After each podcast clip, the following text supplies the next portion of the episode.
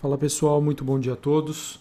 Começamos aqui mais um Morning Call nesta terça-feira, dia 23 de março. Eu sou Felipe Vilegas, estrategista da Genial Investimentos. Bom, pessoal, após uma segunda-feira de otimismo para os mercados globais, estamos amanhecendo com um viés um pouco mais negativo nesta terça-feira. E assim, nós temos novamente os índices das bolsas da China liderando esse movimento de queda dentre outras bolsas globais também. Bolsas europeias e futuros de ações nos Estados Unidos também acabam apresentando um dia negativo. E olhando para os yields das treasuries nos Estados Unidos e também os títulos europeus, os mesmos estão caindo, em meio à expectativa de uma demanda forte em leilões de papéis americanos que ocorrerá nesta semana.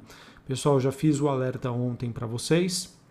E eu acho que o mesmo continua, tá? Que esse deve ser um evento monitorado e que pode causar estresse nos mercados. Tá? Uns leilões de títulos da dívida nos Estados Unidos, pois em qualquer sinalização de falta de liquidez, isso pode levar a um mercado bem mais estressado.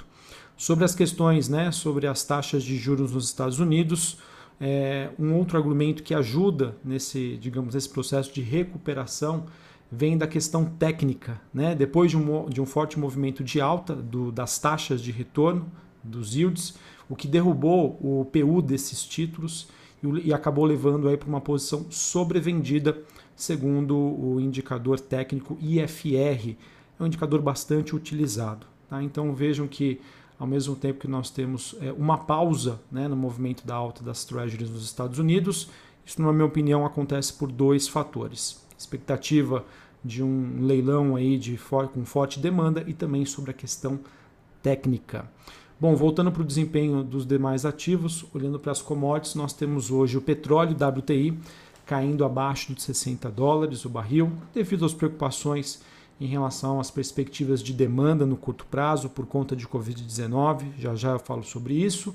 É, em Londres, nós temos o cobre caindo, o níquel subindo e o minério de ferro avançando na China depois de uma queda nos últimos dias, ou seja, um movimento de realização de lucros, um movimento de ajustes foi depois aí de, de quedas acentuadas que o minério de ferro passou por lá.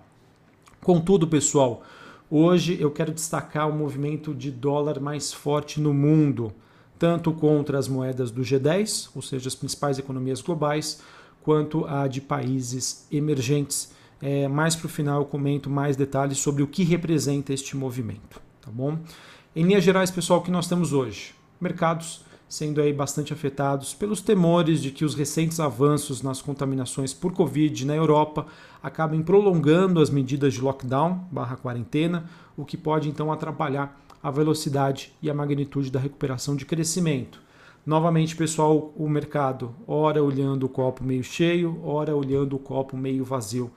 E o fato do mercado começar a olhar o copo meio vazio é com todos esses questionamentos, as dúvidas sobre os atuais, a atual precificação que nós temos dos ativos, as muitas dúvidas em relação ao futuro das economias, como que vai ser uh, os países lidando com a questão da Covid-19, enfim, tudo isso acaba gerando um ambiente de incerteza e na incerteza os investidores acabam sendo mais conservadores. No Brasil, pessoal, é, eu acredito que a gente deva conviver por ainda algumas semanas com um cenário binário, em que, de um lado, a gente tem o auge da pandemia sendo atingido, com muitas notícias negativas. Infelizmente, aumento de fatalidades, aumento de internações e novas medidas de restrições. Do outro lado, pessoal, a gente não pode ignorar, tá? O processo de vacinação está ganhando tração aqui no Brasil e isso deve ser comemorado. Tá? Ontem é, a gente acabou atingindo a marca de mais de 500 mil pessoas sendo vacinadas, é um recorde diário nacional e eu espero, tenho a esperança de que isso se torne uma tendência e que esse número comece a acelerar de agora em diante. Tá? Então, muito positivo mesmo que a gente passe por um período turbulento agora, as coisas estão melhorando, tá? E isso deve ser comemorado, com todo respeito, mas deve ser comemorado. É, mesmo assim, pessoal, eu vejo que o Brasil ainda vive uh, um momento de enorme pressão e incerteza, tá? Com as últimas pesquisas ainda mostrando uma queda de popularidade do presidente e que agora também é, começa a sofrer pressão do empresariado. E isso, pessoal, acho que me chama atenção, pois pode ter os seus efeitos negativos sobre o Congresso.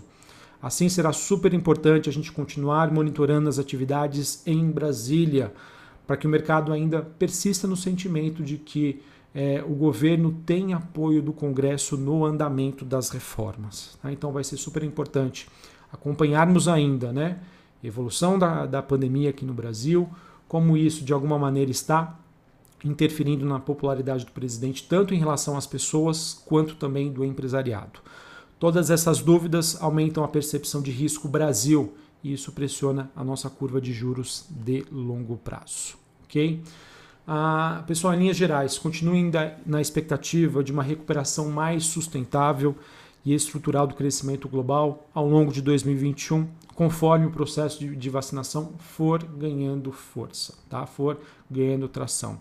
É, e, e assim, o que eu já venho dizendo anteriormente, os países que avançarem primeiro na vacinação terão suas, suas recuperações econômicas antecipadas e aceleradas, e isso será premiado pelo mercado.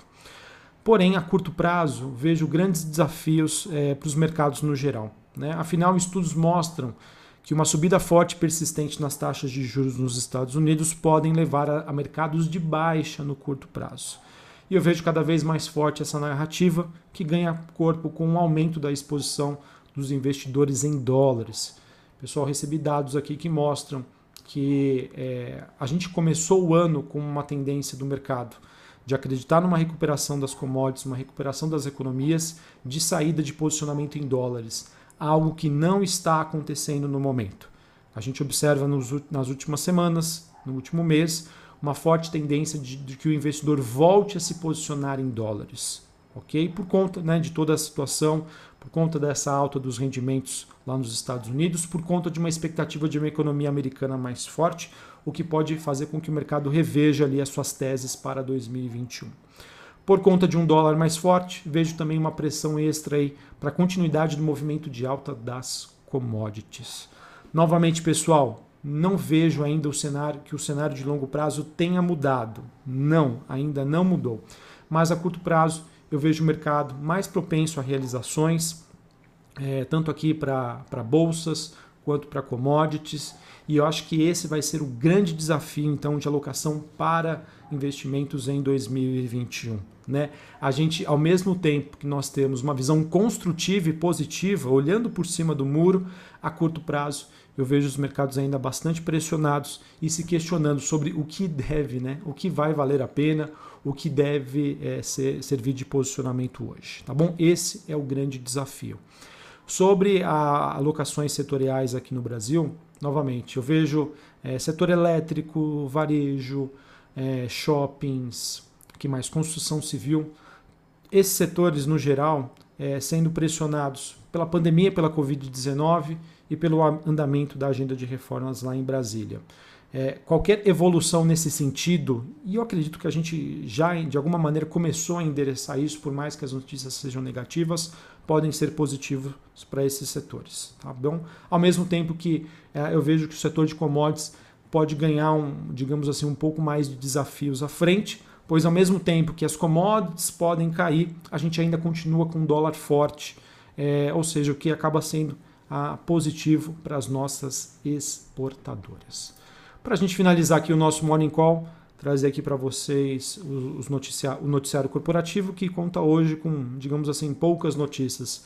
Noticiário corporativo um pouco mais tranquilo. Uh, nós tivemos ontem, em a sua última conferência para comentar os resultados da Eletrobras, o ex-presidente da estatal, Wilson Ferreira Júnior, afirmou que a definição do nome do seu sucessor pode acontecer ainda esta semana. Eu acho que isso é um evento importante para a Eletrobras, é, para saber se o novo, é, o novo CEO da companhia vai ou não agradar o mercado. Tá? Então vamos acompanhar. Isso, sem sombra de dúvida, será um evento importante para a Eletrobras. Magazine Luiza convocou uma assembleia para o próximo dia 22 de abril. É, entre as propostas da diretoria está a expansão do conselho de administração da empresa, um aumento de 5 para 7 membros, perdão, um aumento de 5 a 7 membros para 7 a 9 membros. Tivemos também a Petrobras dando início ontem à fase vinculante para a venda de suas participações nas concessões de Albacora e Albacora Leste, localizadas em águas profundas na Bacia de Campos. E reportagem do Globo mostra que é, existe uma demanda por testes de farmácia para a Covid-19 superando em dois meses todo o ano de 2020. Vamos ver, quem sabe isso, digamos, dá uma visão um pouco mais construtiva para o varejo farmacêutico aqui no Brasil. Radrogazil, Panvel, Pague Menos e Demil. Beleza, pessoal? Então acho que era isso que eu tinha para comentar com vocês é, nesta terça-feira. Um dia de poucas novidades, mas talvez um dia importante para a gente entender como o mundo está se mexendo sobre essa parte de investimentos, tá bom? É, as treasuries lá nos Estados Unidos, né? As taxas de juros por lá continuarão a ser monitoradas pelo mercado. Por conta da forte alta, eu acho que isso pode servir como um argumento para os mercados ficarem mais lateralizados ou até mesmo terem uma realização de lucros, dólar ganhando força. Tá? Vejo que é, em meio a tantas incertezas, o investidor realmente ali está aos poucos aumentando o seu posicionamento em dólares, é, acreditando né, que isso pode se, tornar um cenário benéfico por conta das altas, da alta dos juros lá nos Estados Unidos e também com os Estados Unidos dando sinais de que, por conta das, das campanhas de vacinação, pode ser um dos países que saiam na frente nessa guerra contra a Covid-19. Aqui no Brasil continuam os nossos desafios. Vamos monitorar o apoio do governo é, pelo nosso Congresso, principalmente em relação à agenda de reformas. Um abraço a todos, uma ótima terça-feira, até mais. Valeu!